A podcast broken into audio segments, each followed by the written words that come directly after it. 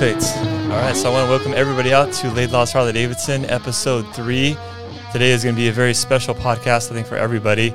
We have Bob Laidlaw, the founder, president of Laidlaw's Harley Davidson, here today with us. So happy to have Bob here. Of course, I have Keith here as well. I'm Uh, excited about this one, Matt. We've been talking about this from the beginning, and uh, yeah, we're excited about having Bob here and, and talking about the uh, history of our dealership and motorcycling in the San Gabriel Valley. And uh, interested to hear all of his amazing stories. I have a few of my own that I want to make sure to remind him of. But yeah, um, super excited time right now. So Bob obviously uh, is. I, I owe a lot to Bob. Obviously, you know he's my grandfather. Um, the dealership wouldn't even be here today. I don't even know if I'd be in motorcycles if it weren't for Bob Laidlaw. A lot of people ask me questions on the YouTube channel and everything about, you know, oh, you should do a history video, Matt, on uh, Laidlaw's Harley Davidson, and how it started. So this is kind of a culmination of all those things. We finally got Bob down here, and um, yeah, we're really excited about it. Oh, it's kind of interesting. It's been quite a history in my life, and I'd like. I think a lot of people would enjoy hearing how it all happened. Let's let's start off. So I think the big thing is that people want to hear about is how did you get into motorcycling in the first place? What what made you? Uh, let's talk about the steps that lead up to you first buying a dealership and how you got into it. Well, I think we need to go back even a little further than that. If it had two wheels, I loved it and I was involved with it. I, I remember the first new bicycle I bought. I remember doing a paper route in the morning. I remember all kinds of things that always involved a two wheel vehicle of some kind.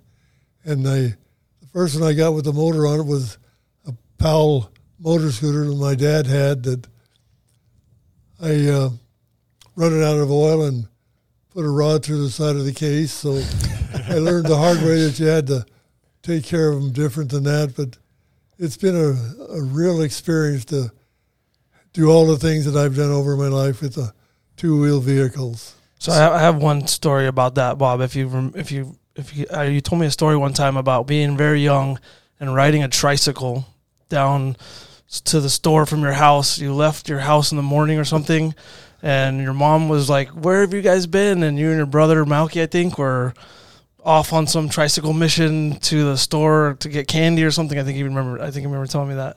I had a, tr- a tricycle that had great big wheels on it. Used to go like the wind. And I remember driving it down the hill Yeah. past Del Mar, and the only way I could slow it down was to put my foot up on the tire and let it hit the fork and push down, and Yeah. In the hope that it would slow it down. So, yes, we had a. I was involved with two wheels, three wheels all my life. So, Grandpa, you know, while we're talking kind of about your childhood, like what kind of a childhood did you have? You know, I usually refer to you as a guy that started with nothing, built, you know, one of the, the most recognized dealerships in the world. And, you know, can you talk a little bit about, you know, growing up in the in the time and, and you, you grew up in the in the Great Depression, if I'm not mistaken. I think we need to start a little earlier. My mom and dad never, never gave me any money, even when I did things around the house for them. They didn't think I had money coming, so I always earned my own money, including enough money to buy my school clothes once a year.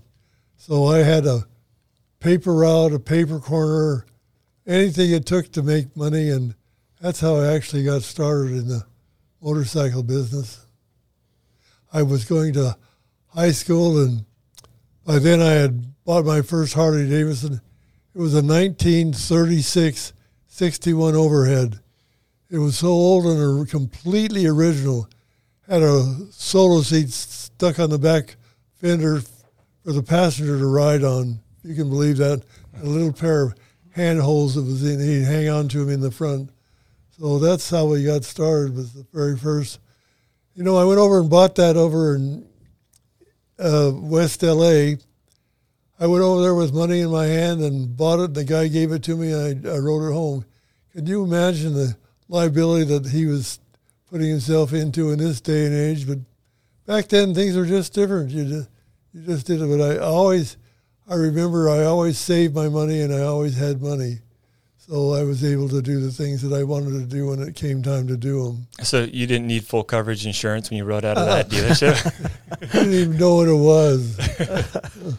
So your your dad, I think, is a cool story too, and this kind of just gives us an idea of the period in which you grew up. So your dad drove around downtown LA in a horse-drawn carriage, and he sold soap, right? Is that He worked for the White King Soap Company, and he started delivering soap down in the L.A. immediate, uh, right in the city area.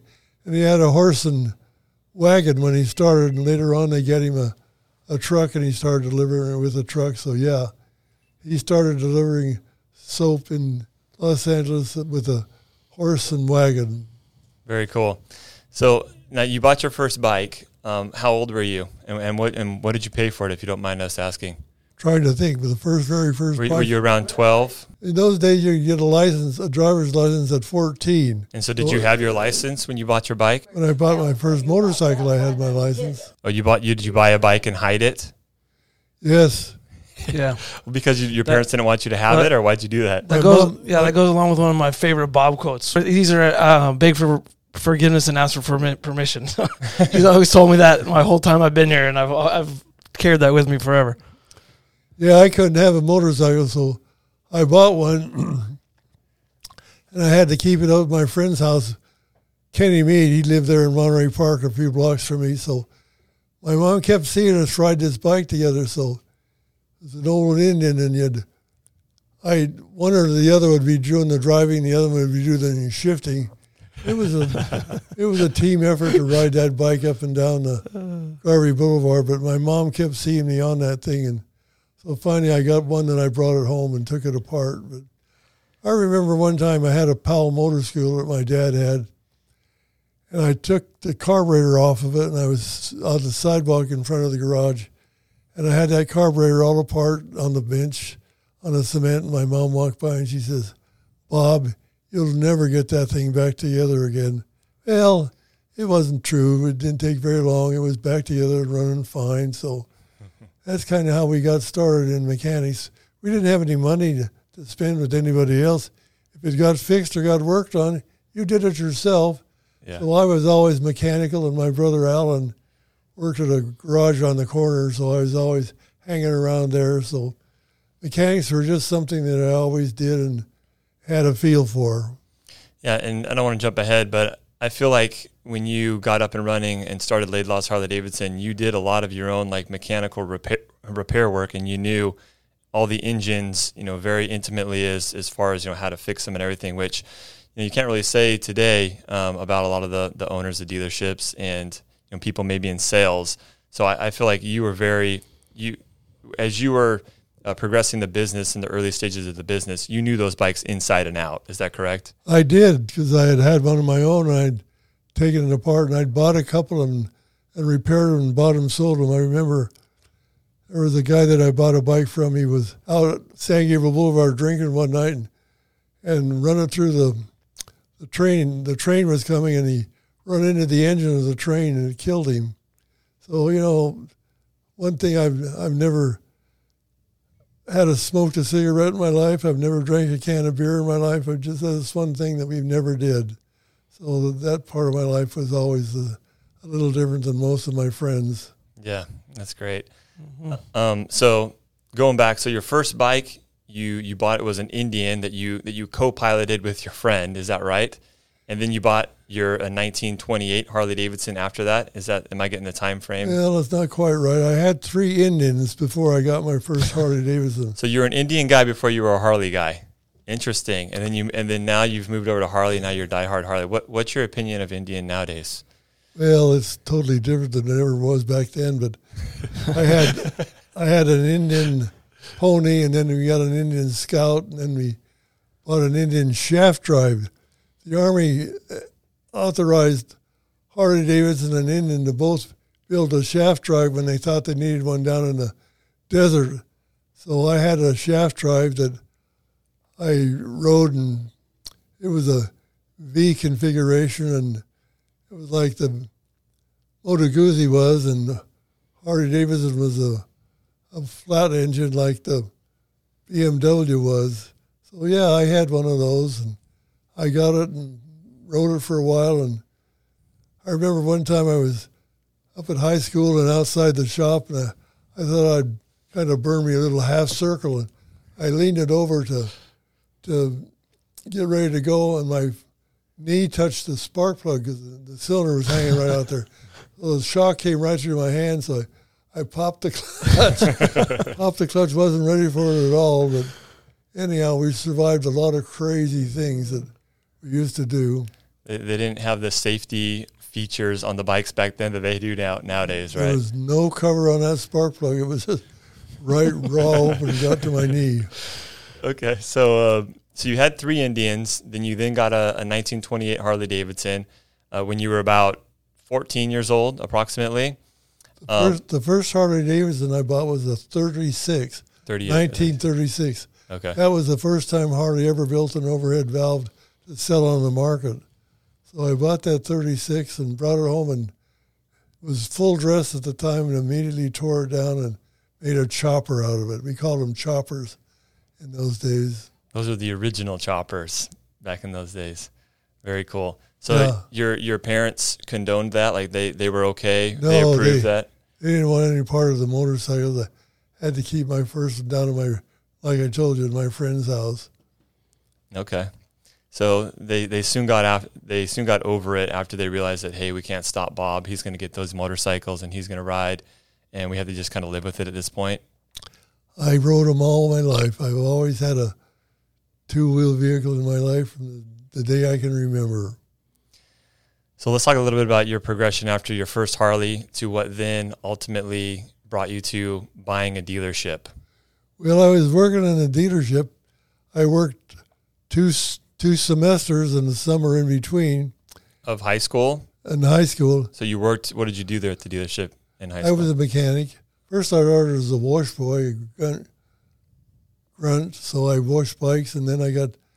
But because I had enough knowledge, he, he had a mechanic that was working for him, and the mechanic left, and so he said, "Bob, why don't you come down and help me a little bit?" That was Johnny Gerrich, the guy I bought the business from. Mm-hmm. So I went down and I was such a natural they couldn't believe it, and I because I had a bike of my own. Then I worked the summer, and then I went full time when I gra- graduated from high school. And this is a dealership that was on Garvey in, Garvey in Rosemead. And was it was it an authorized dealership at the time? Did did Harley Motor Company recognize this and send them new bikes at the time? They did. A guy named Harry Steele bought the bought the he bought a sub franchise from Chubbuck in Pasadena, Chubbuck Graves and Chubbuck Harley Davidson. And so he bought a sub dealership and he had to pay 10% of every dollar that he bought from Harley Davidson. He had to creep them off 10%. So when that eventually went away and we got away from that 10% and had a full blown dealer, dealership. Gotcha. So you started off as a grunt washing bikes. They saw that you were mechanically inclined. You started working as a technician. About how old were you at that time? I was still in high school. So I had, like I said, I was 17. Okay. Um, now I know you went away uh, and got drafted, right? Or did you go to the war? Or tell, tell us a little bit about what happened after high school and then getting married and all that stuff. Well, in 1951, I married Frances, one of the smartest things I ever did in my life to marry her. So that was great. And uh, you went to the war, right? What war was that? Talk about I that. got drafted. It was the end of the Korean War. The Korean War, okay. And they drafted me, and I, Jerry was, my wife was pregnant with Jerry at the time, and they still drafted me, put me in the army, and sent me over to Europe. Jerry's my dad, by the way. Mm-hmm. Yes. Jerry was, was 14 months old before I ever saw him. I came back home, and he walked in the room and said, Hi, Daddy. that was the first time you ever met him. He said, "Hi, Daddy." First time I ever saw him. That's crazy. So what what happened after you got home from the war? You went back to work at the same dealership, or I went to the back into the dealership and was working, and I knew I could do better. I could I could do this myself. And there was a guy over in Pico Rivera that had a dealership, a small one, and uh, I found out it was for sale. So I set up a deal with him, and I, I told John Gerrich, who I was working for, who owned the dealership, that I was going to leave, and I was very popular with all uh, the people because I was the mechanic that did the work on everybody's bike, and so he he wanted to go to Daytona, and he had a racer that he sponsored. So he said to me, and by the way, I had given him two thousand dollars earlier in the in the scenario t- to buy out his partner, and he had never paid me that money back. So I had a two thousand dollar investment already in the shop, and he was very good to me. He said, "If you're really serious about it, I'll sell you this one." And the selling price was twenty eight thousand dollars. I remember the first night I closed the door and and turned the alarm on and thought, "Wow, this whole thing is mine." All they took was the money out of the soda pop machine and the cigarette machine and their personal items and tools and everything else they walked away from. Never could happen again in, in the whole wide world Wow. today and age. So did you have twenty eight thousand dollars cash that you just No. gave the guy, or I did not. I remember getting my dad during the war years. He signed up to have buy a bond a month, and every month he'd buy a bond. They cost eighteen seventy five, but wow, when that thing came due in ten years, it was worth twenty five dollars. So he had he never did shut the the thing off. He bought one every month for years and years. And I remember we went down to the Bank of America in Monterey Park, and he signed all those old bonds that he had, so many of them, and gave me the money. He loved he loved the motorcycle business, and he knew I could do well at it. So he that's where I got the money, and and Johnny carried me for the rest.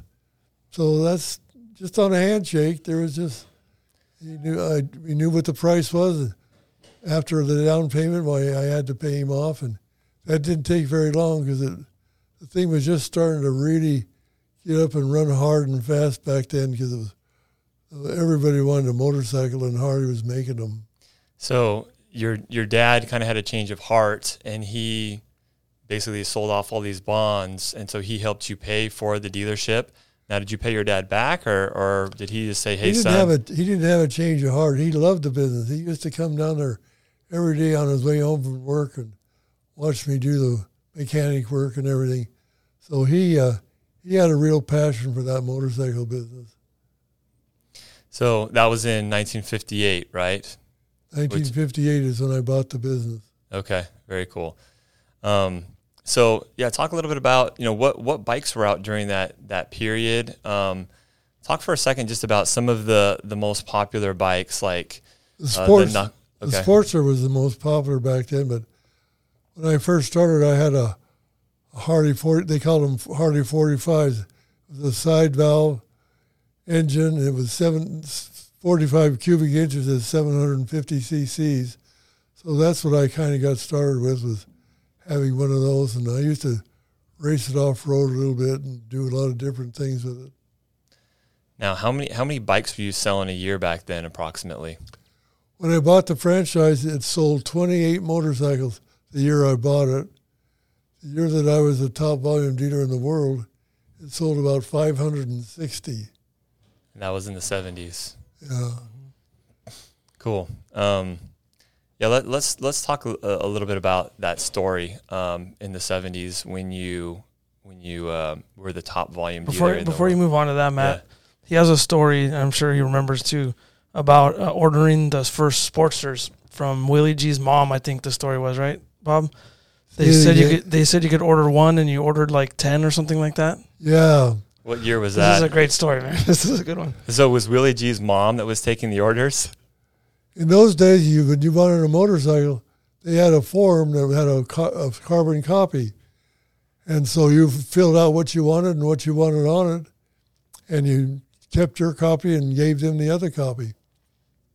Well, bikes were just starting to get. They were realizing they didn't have enough bikes to fill the orders that they were going to be getting. I used to go to the factory every year because I could I went out with the president of the company. He was William H. Davidson. He was the grandson of the founder. And we went out and had dinner together. And then we went into his kids' house and saw them. So I saw his kids when the, they were all very young and had their babies and their kids were little. So I, I, was, I remember that was a special time. But you think about it a, a dealer going out with the president of the company and spending the evening with him. Yeah, one time Brent told me he said I when I was a kid I didn't remember I didn't know where Milwaukee was. All I knew was it must have been a really bad place because my dad would get his overcoat and his hat on, and he, we'd take him to the airport, and he'd get on this DC eight or DC nine plane or whatever, and he'd come back smelling like cigarettes. And so I knew for sure Milwaukee was nowhere I ever wanted to go because my dad came back smelling like cigarettes because they were smoking on the planes back then. So yeah, I remember that. You used to sit, always sit next to a guy and it seemed that smoked all the time. Yeah. I hated it. I never smoked and never drank.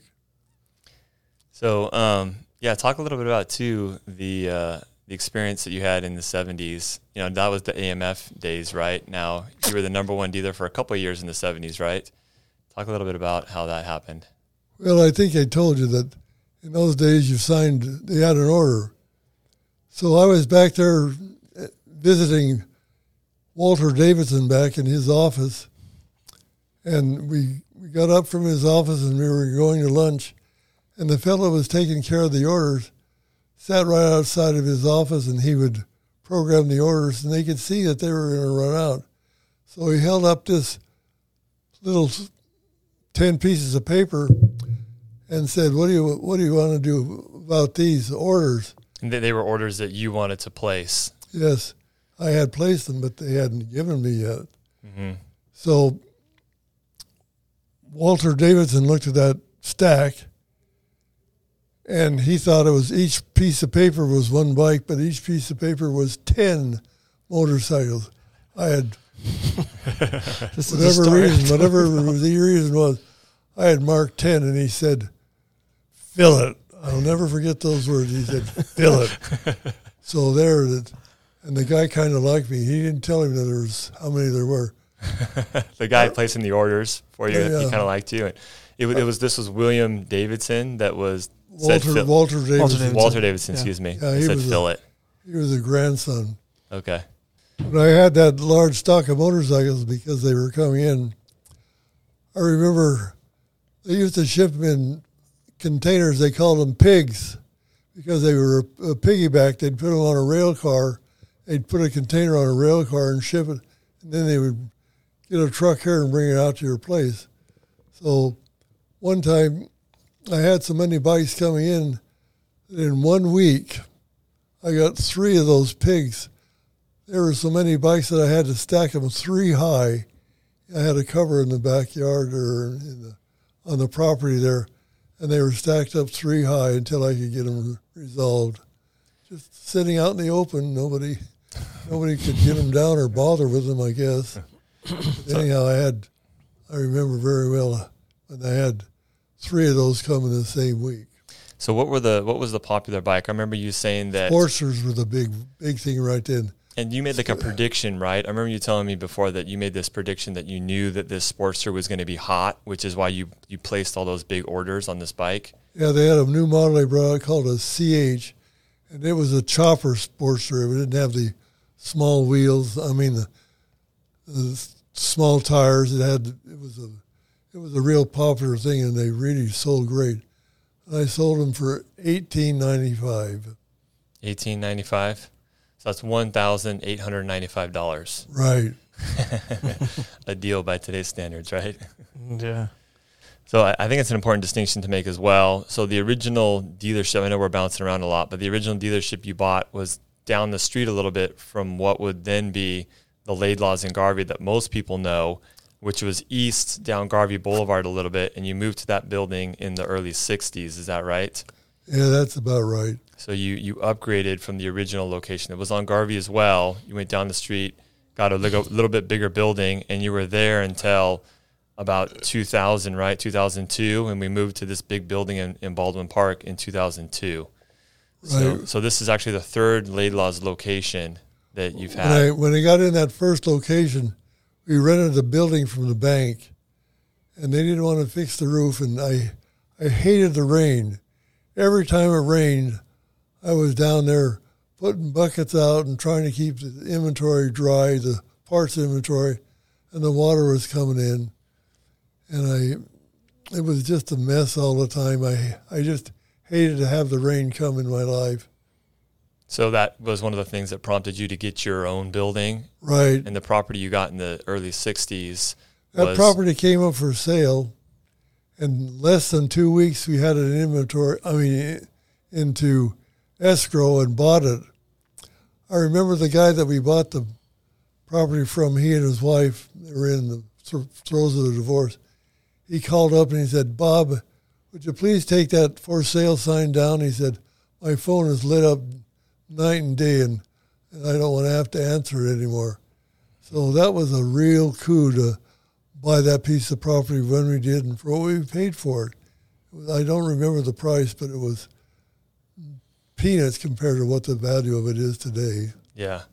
Well, so you were in that building for about 40 years, right? A little less than 40 years. And that's that's kind of the where the Laidlaws has spent most of its time. And that's where a lot of these people that come into the dealership and talk about the good old days with Bob Laidlaw, that's the dealership they're talking about is in in uh, Rosemead on Garvey Boulevard. Right underneath the power lines. Yeah, yeah. I remember working there. That's where I first started working for your grandpa and the family. It's it was a so he talks about rain, right? That we had technicians in the backyard and there was this like little triangular area where we'd store bikes. At the time, we didn't have enough guys and we didn't have enough space for them, so we had two lifts out back. And when it would rain, it would rain on these guys like crazy. That While they were air would flood, yeah. So we'd have to bring them inside, and you know, and kind of like it, back then when it rained, it got kind of quiet, so we'd send people home or whatever. But I remember it raining at that building a lot, quite a bit that year, or whatever. And then the power lines are right there, and the wash bay was out in front by the street, and yeah, it was pretty cool, pretty cool little spot. I, I remember as a little kid, you know, uh, growing up, elementary school, even high school, my dad bringing me into that dealership on Saturdays and having me do everything from, you know, cleaning toilets, trimming the hedges. One time they, they thought they would try me on the wash bay. And I remember I stalled a, a customer's bike right in front of the customer after it had been washed. And the guy that was in charge at the time was like, no, no, this kid can't do it. And so I got I got demoted back to like cleaning toilets and like peeling stickers. And I remember there was like an upstairs they stored like a lot of parts. I had to sweep that stupid floor every single day. So yeah, in high school I wasn't even good enough to wash bikes at that point. But I totally remember my dad pulling me out of bed on Saturdays when I just wanted to stay home and play hockey or play video games. My dad would bring me down to the shop and force me to work. But yeah, good good memories.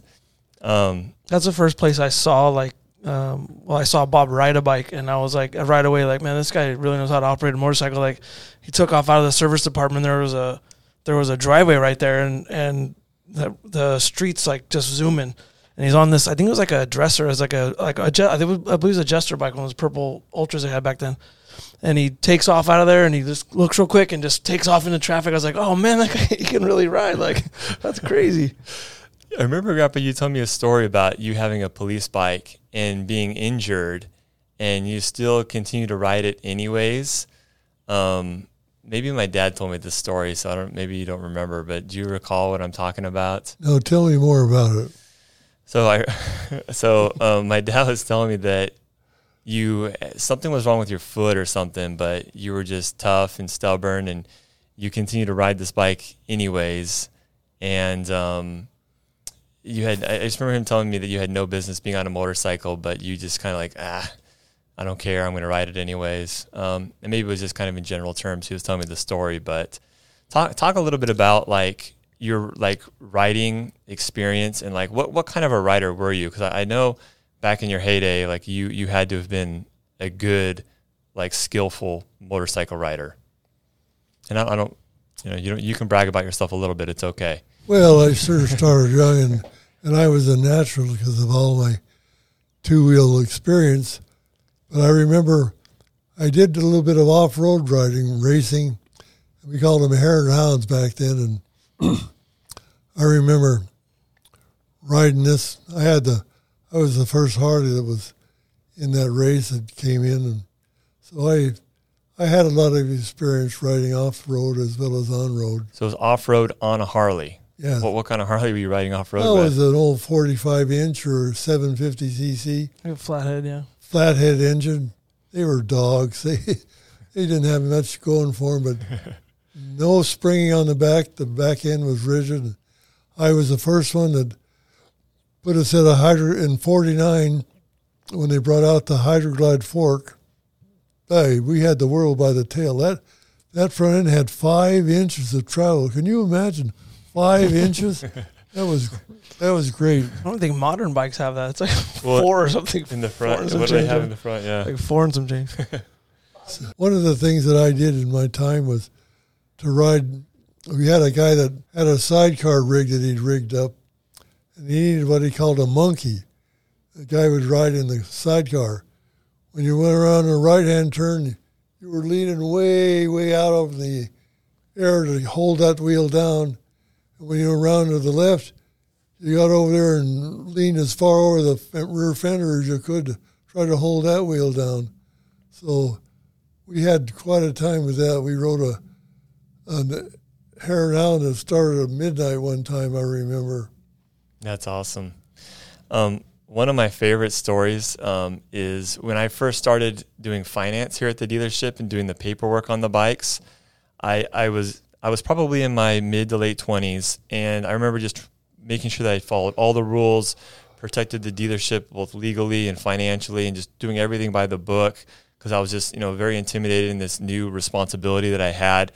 And then there was this customer that was kind of like an old school guy uh, of Bob's, and we couldn't secure him financing because his, his credit, you know, was no good.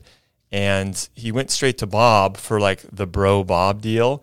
And I remember you, Grandpa, telling me, yeah, just let him, you know, put put I think it was about ten thousand dollars, but ten thousand dollars just, you know, we're gonna carry the loan for a little bit. I know this guy, he's good for it. You know, he he had terrible credit by the way. But you, you knew him personally and you said I was you're good for it. And I just remember thinking, okay, my grandpa has lost it. He's loaning this guy who has terrible credit our our money and you know no no loan I mean we had kind of like a handwritten contract or something. I don't even remember what it was. But um, he ended up paying the money back um, um, and everything turned out just fine. I had to call him and remember I had to be the collection guy. But talk a little bit about grandpa how before there was Harley Davidson financial like how did you and people came in if they didn't have cash what did you do? Like for financing You know, back in those days, the guy's handshake really meant something. If he said, "I'm going to, I'll pay you," he did. He Funny. really, he really went out of his way to make sure that you got paid. So we had a lot of those. Just I know him, it's okay deals, and you know, would have never, never passed today's market. Yeah, one of those customers came in. I think it was 2004 or five, something like that. I think it was one of Bob's birthday uh, events that we had. He comes in on this uh, this like 58 or 59 panhead chopper that he built. It had a big girder front end on it, like way out there. And he- walks up. And he goes, "Where's Bob?" And I go, "He's over there." So he goes up to Bob, and they start talking. They obviously knew each other. Next thing I know, Bob's riding away on this guy's bike, just around the corner, no helmet on, right? And I'm like, "Wait." So I'm like, "All right, well, he'll be back at some point, right?" So soon soon enough, I don't know, I was waiting out there for him to make sure he made it back. But about 10, 15 minutes later, maybe he comes back rolling back towards the dealership, but the Baldwin Park PD's following him. So follow Gr- follow Bob yeah. So apparently, and maybe he can tell the story better than me, but they pulled him over and because he didn't have a helmet on. They knew who he was because obviously people around know who he is. And uh, they said, "Hey, Bob, you can't be riding without a helmet." And he said, "Oh yeah, I know. I own the dealership. Follow me." And he just took off. so they followed him back just to make sure he made it back. And I talked to the sergeant, whoever it was that was following him, and he's like, "Oh, I just want to make sure he made it back to the dealership." Okay. No, no, no talking ticket. It was one of those the- customers that Bob known for life, and you know probably financed him at some point. And the guy come down for his birthday and wanted to show Bob his bike that he bought from him way back when. So it was pretty cool. It was a pretty cool day. Yeah, things were a lot different back then. Yeah. So one of my favorite stories, Grandpa, is one that my dad tells where someone didn't pay back their loan, and the, the way too. my dad tells it is, you guys were coming home from church, and you had the entire family in your car, and you had to do a spot a repo of this bike. Can you talk about that for a second? You'll have to help me out. I don't remember that. Well, Tell it's well, you were telling me that you had to cut the lock and you replaced the lock with a brand new one. oh, that was a. That was a separate incident. I got that was a different bike. I Okay. got that out of the guy's. He was over in West LA there. Well, so uh, it's safe to say that you would do your own repos, though, right? Like Oh, once in a while. So Yeah. tell us, tell us what you would do. A guy wasn't paying. Maybe he was a month or two late on his payment. What What did you do? What was the next step at that point? I remember we used to go get him when we were. right up in his driveway and looked So Bob's wife Frances is talking. The the. So yeah, so as as recalled by Frances, my grandmother, Bob's wife, they and I re- recalling a story that my dad would tell me. They would they would drive right up to the guy's driveway, park the car in the driveway. Bob would open up the garage, you know, clip a lock if he had to clip the lock, and just help himself to the motorcycle, and just pull Was it it- it out. was his and bike, put it, Matt. Yeah, well, yeah. Get I- just put the bike on the back of a trailer and just go off with his with his day like like you know Yeah. this is part of business is you know that's just how it was you don't pay i'm taking the bike back which by today's standards you know we have repo companies and you know there's all kinds of conflicts when that type of thing happens but Most of the time they came back in and redeemed them. They, they were just in a hard spot, you know, and they'd be late on their payments and wouldn't. Re- if they would come in and talk, we could work it out. But when they stayed away, that's when you just took the bike. i think that's so awesome you did your own repos that's very cool It's great. Um, let's talk a little bit about uh, I, nowadays. I feel like some of the older engines, like the knucklehead, the panhead, and the shovelhead, have kind of been like immortalized. Where there's a lot of guys that collect those bikes now. What what can you tell us? You know, you don't have to spend too much time on this, but what can you kind of tell us about those engines? You know, I always find it very interesting when you talk about the the certain quirks or maybe problems. What what were the problems of some of those engines, and maybe what were some of the strengths, and what did they bring to the table um, as compared to its predecessor? Can you, you want to talk about some of the old engines, like those the, the knuckle pan or shovel head engine? Well, they're all the basic 1936 overhead. That's that's been the standard forever. They put different top ends on all of them, different kinds of cylinders and heads, but it's always always goes back to the very original basic, and they're still that way today. That old original 36 design is one that they're still they're living with as part of the history of Harley Davidson and, and production. Yeah, the 45 degree V twin's been around. That's that's what he's talking about. And I remember it wasn't too long ago. Him and Jerry were in the back of the shop working on a guy's flathead that he brought over. And uh, I can't remember what was wrong with it. I think it had a transmission problem or something, but it was there for a while. They got it fixed. But then uh, Jerry went and Jerry went and rode it, and Bob was there waiting. And Jerry comes back and and uh, Jerry Bob says, "How'd it go, Jerry?" And Jerry said, "It runs pretty good, Dad, but it smokes a little bit."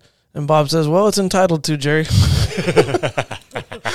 that was the best thing ever. Oh man, that made my whole day. It's entitled to.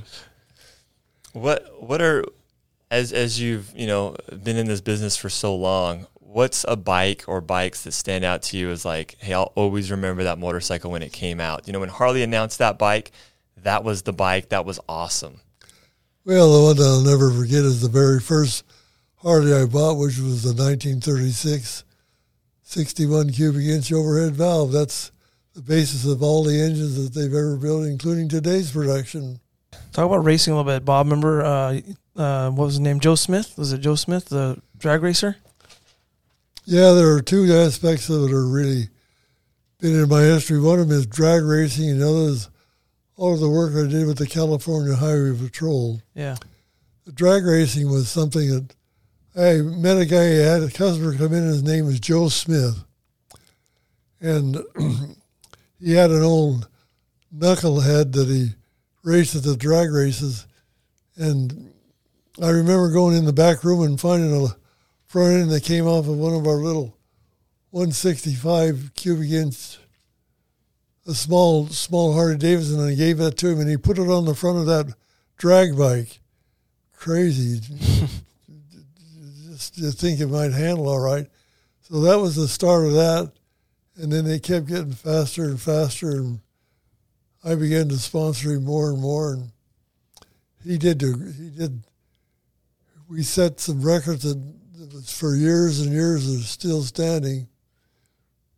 There's some pictures around the dealership of him on a, of a I think it's a shovelhead, like top fuel shovelhead motorcycle. Too amazing history. That's right. Yeah. Speaking of, cool. speaking of pictures, Grandpa, there's one on what we call our wall of fame where we take people who buy bikes here, we take their picture against that wall. There's a picture of, you know, a, a receipt of you buying bikes. I believe you telling me it was somewhere on the East Coast that you bought all these bikes and you loaded all these bikes onto a truck and shipped them back to California. You want to talk about that for a minute? Yeah, that was an interesting thing. When bikes began to get scarce, Around what time was this? gosh, I'd have to think a while to figure out which year it was. But 60s? the bikes began to get. The guys came from overseas and bought everything up in California. So I somehow talking.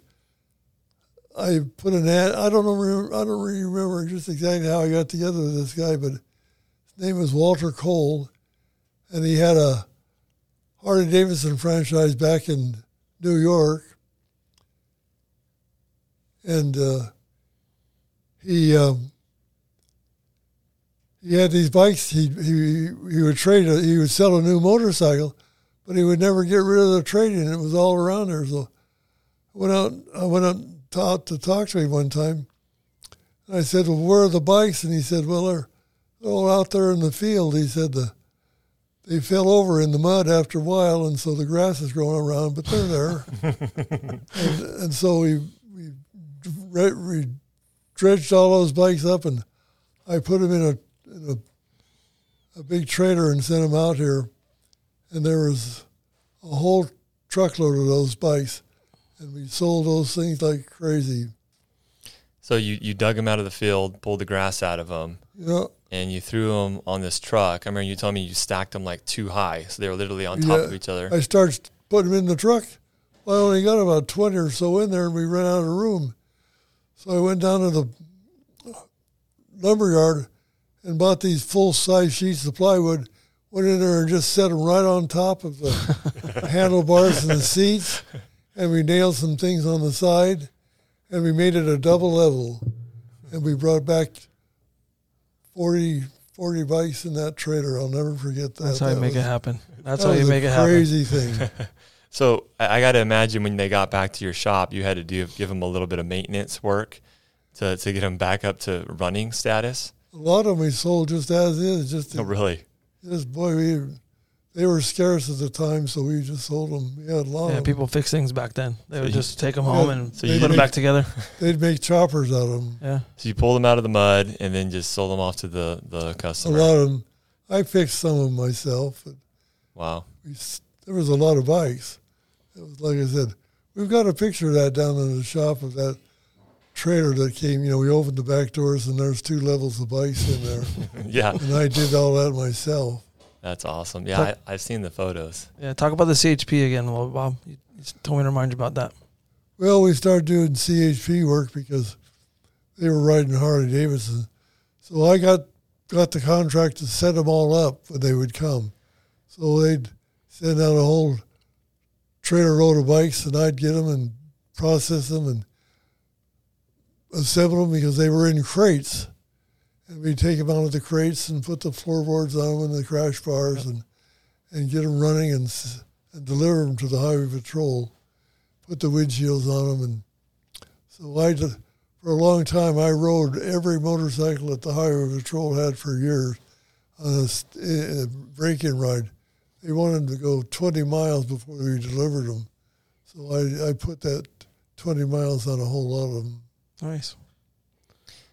Talk, talk a little bit about, um, you know, obviously your sons, my dad, Jerry, and Brent, have worked at the dealership now their whole career. Talk a little bit about um, them coming up in the business and you kind of incorporating them into the business. Was it something that you always wanted them to do, or I mean, this is this is a family-run dealership. I'm third generation Laidlaw now here. Talk a little bit about. Did you always want them to be part of this, or Well, Jerry worked for me, came to work for me first, and he worked there for me quite a while.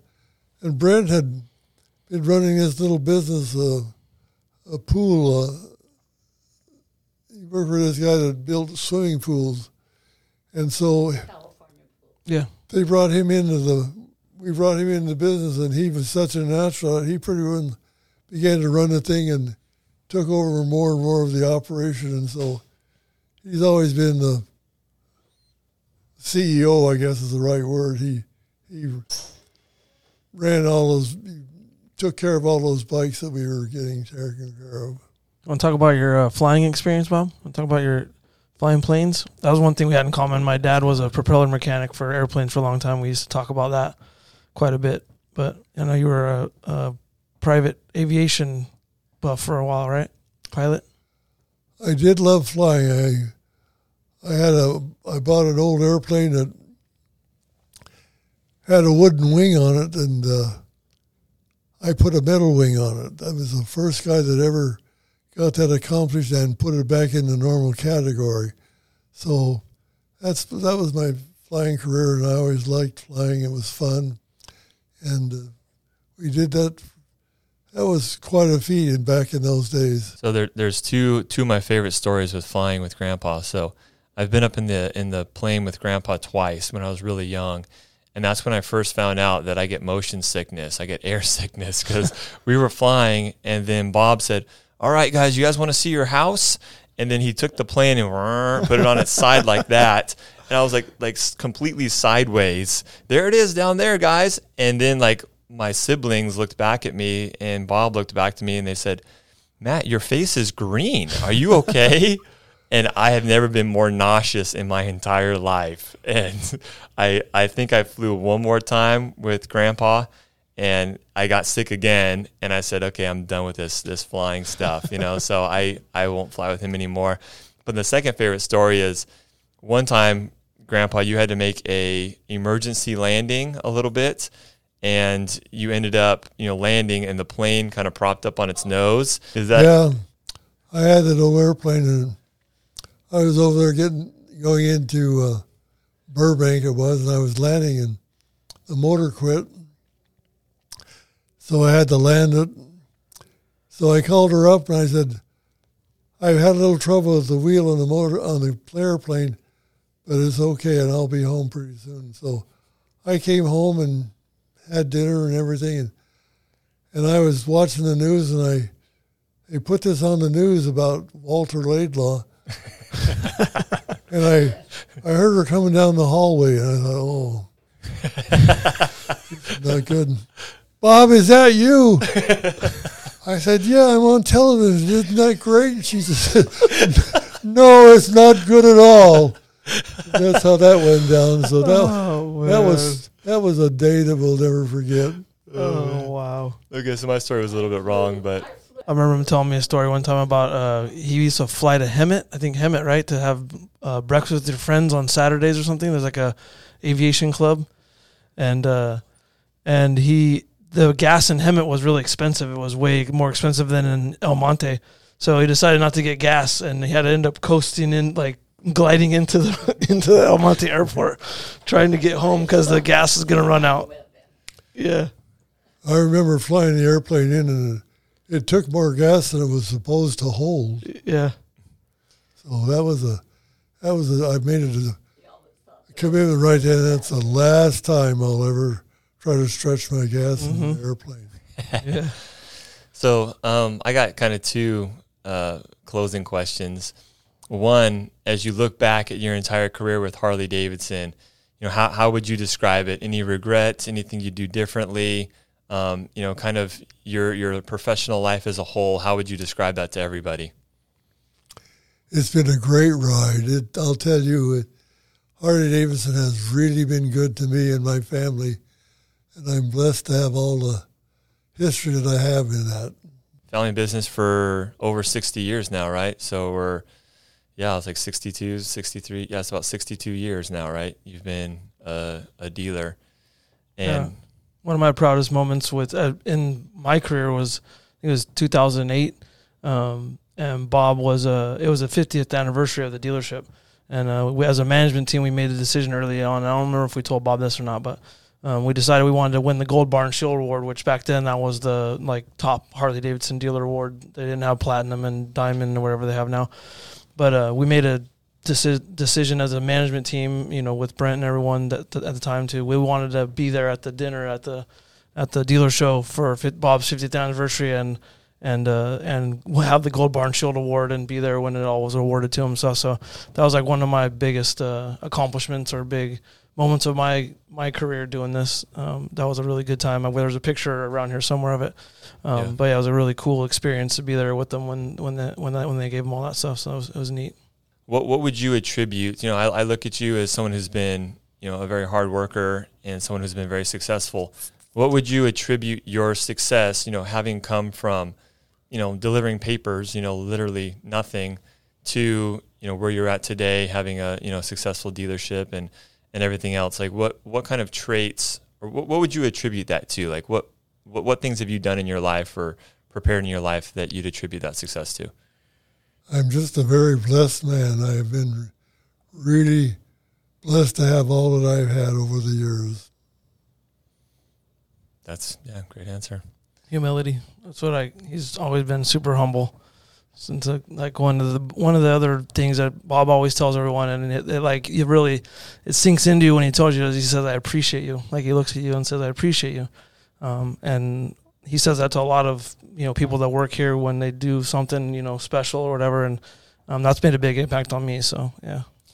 One of the things that I admire about you, Grandpa, is the fact that of of how frugal you are you know, growing up, um, we would come over to your house and we would show you our report cards, and we were always really excited, like if we got A's on our report card, because you'd give us um, a dollar for every A, and I think on our report cards you'd give us five dollars for every A that we got, um, and so you spoiled us a little bit in that. But I remember you always telling me, you know, um, to you know, there's there's certain things, you know, you you, you said you'd always be very uh, cautious of how you spent your money, and in counseling us on how to spend our money, you always counseled us to save and be very frugal.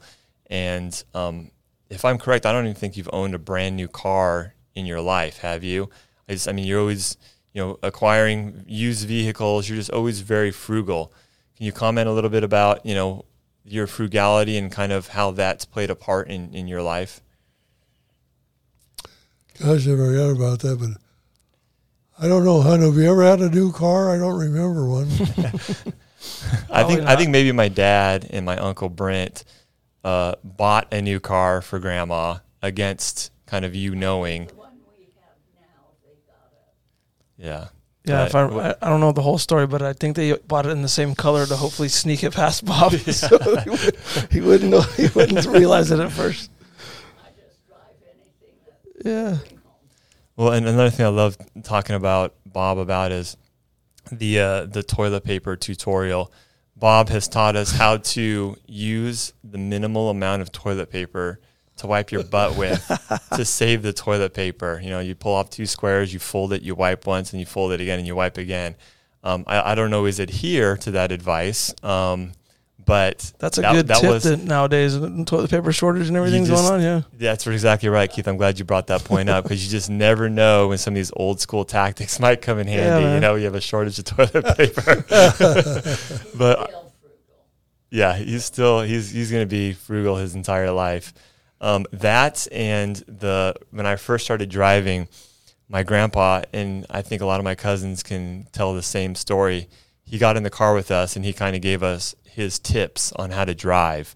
And one of the tips was is he said you always have to imagine like there's an egg under your gas pedal and you don't want to crack that egg under your gra- your gas pedal.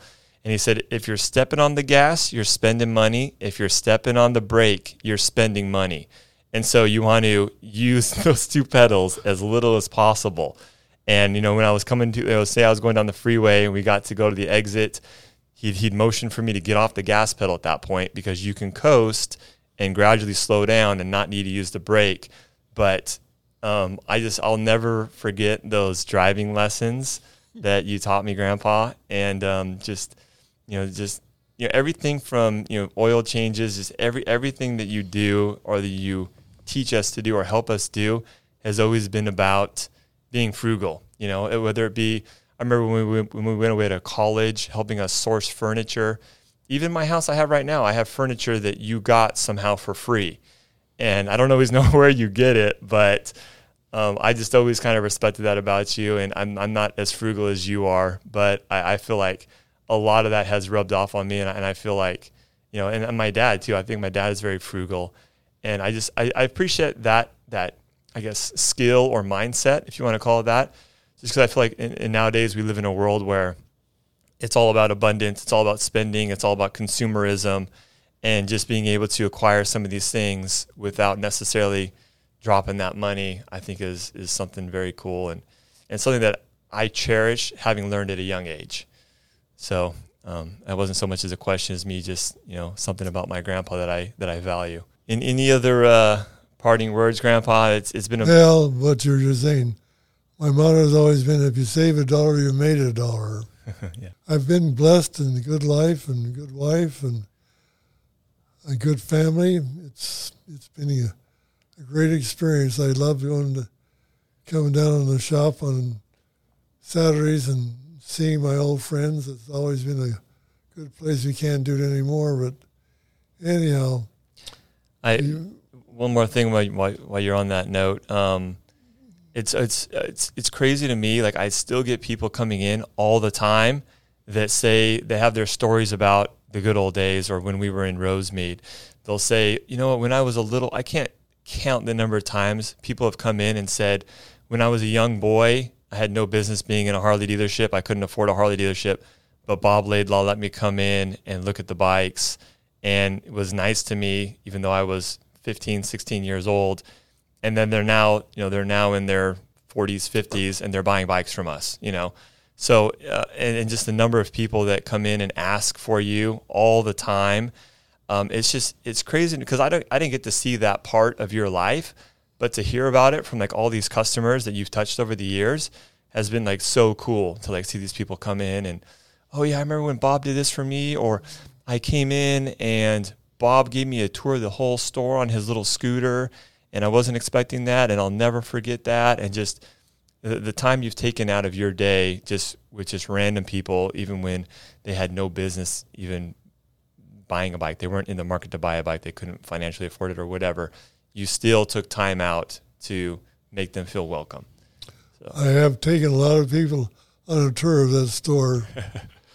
Yeah, I've seen he does all the time. Whenever I see him on the scooter or whatever, he's like, "Come follow me," and he's like taking them through the shop. But yeah, we have the same thing in service. You know, we get people all the time that are bought my first bike from Bob back in the '60s or '70s, or uh, this is my third or fourth motorcycle, and yeah, they come through a lot, and like they all have the same. Everyone has a Bob story, and it's it's a really cool to listen to with these guys, and and when Bob's here, you know, get to talk to him for a few minutes when he comes in on Saturdays and normally he's just greeting people at the front door, which seems to be his favorite thing to do these days. But yeah, so it's been a great experience. I've had the privilege of working for your family for going on 15 years, and it's been a great thing for my family, and you know, it's provided a great uh, um, living and a great life for us. And you know, I, I thank you a lot for everything you've done and you know founding this place and keeping it going over the years and exposing me and trusting me to all your family members with Matt and all your other grandkids and your your sons and everything. It's been a great experience for my life. So thank you for that.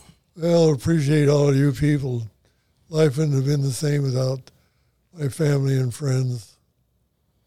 Yeah. Well, Grandpa, thanks for taking the time out and to come down. It's obviously been a pleasure having you here. Um, maybe we can have you on future episodes as well. Uh, maybe we'll have a little bit more specific topics that maybe won't take as much time. Um, and so we'll we'll see. I'll, I'll, I'll hit you up and ask you in the future maybe if you're feeling up to it. But um, I think we have some lunch here. So um, yeah, thanks everybody for watching as always, and yeah, thanks again Bob for being here. And yeah, if you have any questions, feel free to leave them in the comments below. And if this is the first time on our podcast, if you're listening uh, via podcast platforms, make sure you subscribe to the podcast. And um, yeah, if you're watching on YouTube, uh, like that video and subscribe. Thanks a lot, guys, and we'll see you on the next one. All right, bye bye. See you. Great, thank you. So as you guys know, we usually like to do a tech talk with every single podcast where Keith goes into you know in depth about a topic that's pretty popular, but because of the nature of this podcast, we weren't able to. Yeah, we had a good time talking to Bob, but we went a little bit long, so he had some good stories to tell us. Um, so we don't have time for this time, but um, I just wanted to clear up one thing from uh, last time real quickly. Um, I, I, I read some of the comments and I did fail to mention the new Harley Davidson heavyweight uh, synthetic transmission oil last time. Um, I did that kind of on purpose. Um, I didn't have a lot of data on it. Um, I didn't have a lot of feedback yet. It was it's kind of a new product. Um, since then, I've talked to a few customers um, as well as uh, we have a few employees that we've put in the uh, that oil in their transmission with good reviews. So I've since then uh, updated my recommendation to uh, synthetic Syn 3 oil in the engine uh, Formula Plus in the primary and the new Harley Davidson heavyweight synthetic in the uh, transmission. So, um, other than that, uh, yeah, going forward, uh, we had a lot of questions about performance items. So, Um, I thought it was best to break that up. So over the next like four podcasts, I think we'll uh, start with uh, kind of what natural progression of stage one, um, and then we'll kind of the second one, stage two, stage three, stage four, and so on, and then we can kind of get into.